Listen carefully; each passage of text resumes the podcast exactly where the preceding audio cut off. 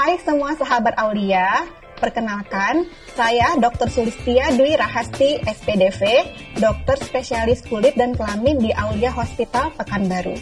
Hari ini saya akan memberikan sedikit edukasi mengenai penyakit kusta atau yang dikenal juga dengan lepra sehubungan dengan adanya World Leprosy Day 2022 pada tanggal 31 Januari 2022 ini.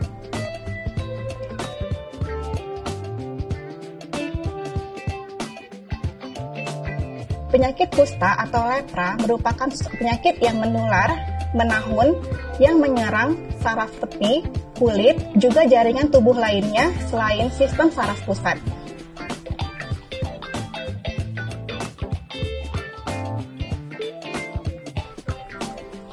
Penyebab dari penyakit kusta ini adalah bakteri Mycobacterium leprae atau disebut juga dengan Bacillus hansen. Bakteri ini merupakan bakteri intraseluler gram positif berbentuk batang yang menyerupai Mycobacterium tuberculosis dalam ukuran maupun bentuknya.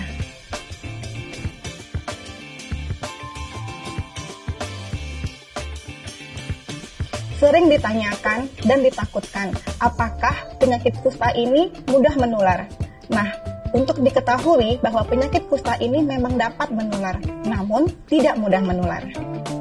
Untuk penularan, harus ada kontak erat antara penderita dan orang lain dalam waktu yang cukup lama, mulai dari 40 hari bahkan bisa mencapai 40 tahun.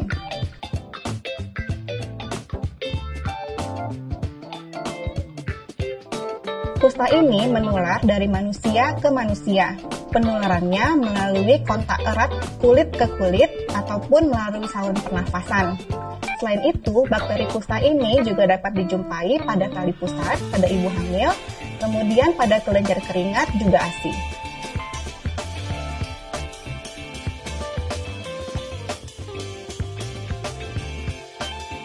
Untuk mendiagnosis kusta diperlukan adanya cardinal sign atau tanda-tanda pasti pasien penderita kusta. Yang pertama, adanya bercak keputihan atau hipopigmentasi ataupun bercak kemerahan atau eritematosa yang mati rasa. Kemudian dijumpai adanya penebalan saraf perifer atau saraf tepi dengan gangguan fungsi. Untuk saraf sensoris dijumpai adanya mati rasa. Untuk saraf motorik dapat dijumpai adanya parese, kelemahan otot ataupun paralisis, yaitu kelumpuhan otot. Dan adanya gangguan fungsi saraf otonom yang ditandai dengan adanya gangguan berkeringat ataupun kulit yang kering atau retak-retak. Tanda yang ketiga yaitu adanya BTA yang positif. BTA itu adalah bakteri tahan asam yang positif. Nah, diagnosis itu tegak bila dijumpai salah satu dari ketiga tanda ini.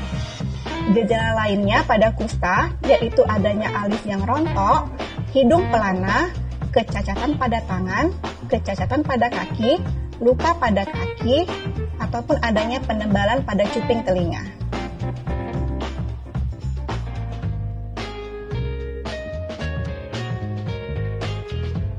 Sering ditanyakan, apakah boleh kita bersentuhan dengan penderita kusta? Jawabannya, boleh. Nah, penyakit kusta ini tidak bisa menular hanya karena bersentuhan saja. 90% manusia tidak mudah tertular karena memiliki sistem kekebalan untuk melawan penyakit kusta ini. Sisanya yang 5%, 70%-nya dapat sembuh sendiri, sedangkan 30%-nya baru menimbulkan gejala. Untuk proses penularannya memerlukan waktu 2-5 tahun. Dan penyakit kusta ini hanya menular pada orang-orang yang kontak erat dengan penderita kusta. Apa yang dimaksud dengan kontak erat itu? Yang disebut dengan kontak erat itu umumnya adalah pasien eh, orang-orang yang hidup bersama dengan pasien penderita kusta. Kontak erat itu umumnya terjadi setelah tiga bulan uh, bersama dengan penderita kusta ataupun 20 jam per minggu. Nah, eh, orang-orang yang kontak erat ini biasanya menghirup udara yang sama dengan para penderita kusta.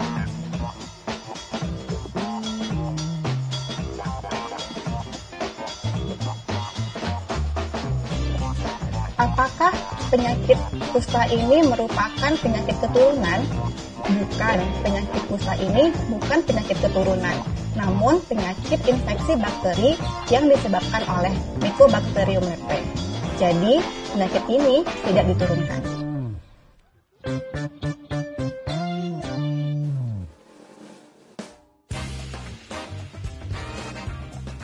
Sering ditanyakan juga apakah uh, kusta ini dapat menyebabkan mati rasa. Ya, salah satu diagnosis kusta adalah adanya bercak yang mati rasa akibat gangguan dari saraf perifer atau saraf tepi yang mengganggu fungsi perabaan pada pasien kusta.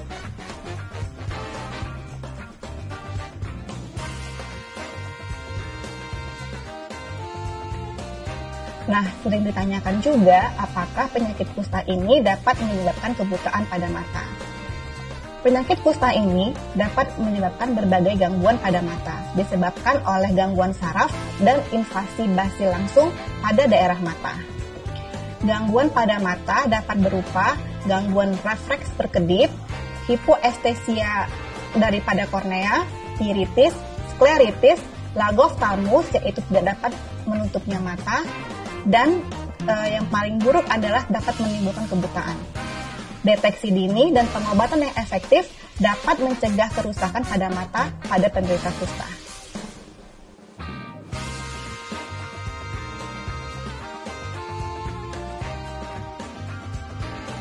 Berapa lama masa pengobatan pasien kusta?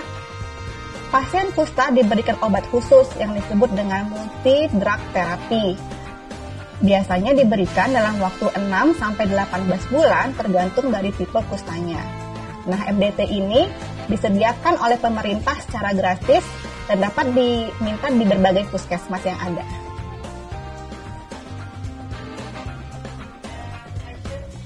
Sudah tahu kan mengenai penyakit kusta?